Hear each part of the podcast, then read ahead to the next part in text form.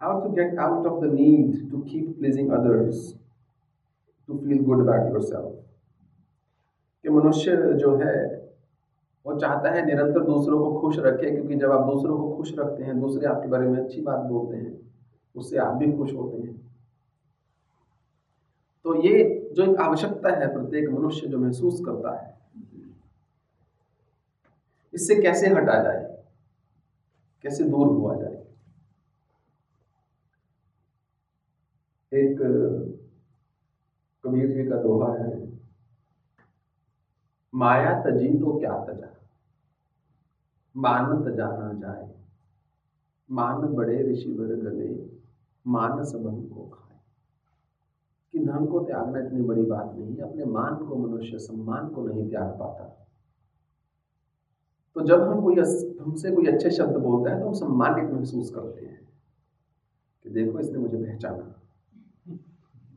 नहीं होता है, क्योंकि देखो अच्छाई तो सब में है। जो आपकी अच्छाई को देख के चार अच्छे शब्द बोलते हैं, ये व्यक्ति बढ़िया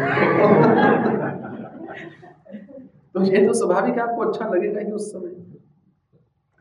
परंतु यदि आप केवल दूसरे को इसलिए प्रसन्न रख रहे हैं कि दूसरा आपको चार अच्छे शब्द बोल दे, तो उसके लिए आपको एक सिंपल सी बात याद रखनी होगी। वो ये है कि जब कोई मनुष्य कुछ बोलता है तो सबने एक लेंस लगाया होता है, उसमें से जो जिस जरोखे में से जिसको जो दिख रहा है वो देख के बोल रहा है। वो आपके लिए नहीं बोल रहा, आपके बारे में नहीं बोल रहा, वो तो अपना विचार व्यक्त कर रहा है जो जैसे आपको समझता है। हवा है मुख में भीतर गई, बाहर आते हुए कहीं ना कहीं टकराई, दांत में, तालू में, जीवा में, इत्यादि इत्यादि, तो शब्द उत्पन्न हुए। बस वायु ही है। अगर कभी टीवी देखते हो उसको म्यूट कर दो तो सब कुछ बड़ा फनी दिखता है।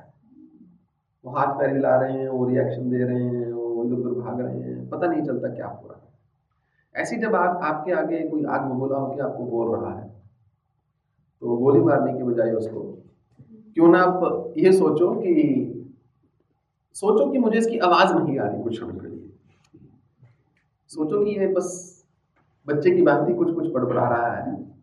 हो सकता है आपकी हंसी से उसका क्रोध बढ़ जाए, ये भी हो सकता है। उस समय आपको उस समय आपको हंसी आ जाए। दूसरों को प्रसन्न करने की इच्छा मनुष्य में इसलिए होती है क्योंकि मनुष्य स्वयं में अपना विश्वास खो बैठा है। जितना अधिक आपका लगाव स्वयं से होगा, जो हमने कल बात की थी, जितना अधिक आप स्वयं से प्रेम कर सकेंगे उतना अधिक उतना कम आपको आवश्यकता होगी कि कोई दूसरा आपसे प्रेम करे, दूसरा आपको स्वीकार करे। कहीं ना कहीं आपने स्वयं को स्वीकार नहीं किया है, इसलिए बाहर भाग रहे हैं कि कोई दूसरा मुझे स्वीकार कर दे, मुझे अप्रूव कर दे, मुझे बोल दे तुम अच्छे हो, तुम बहुत ध्यान रखते हो, इत्यादि इत्यादि। परंतु तो जैसी उनकी आवश्यकता होगी पूरी,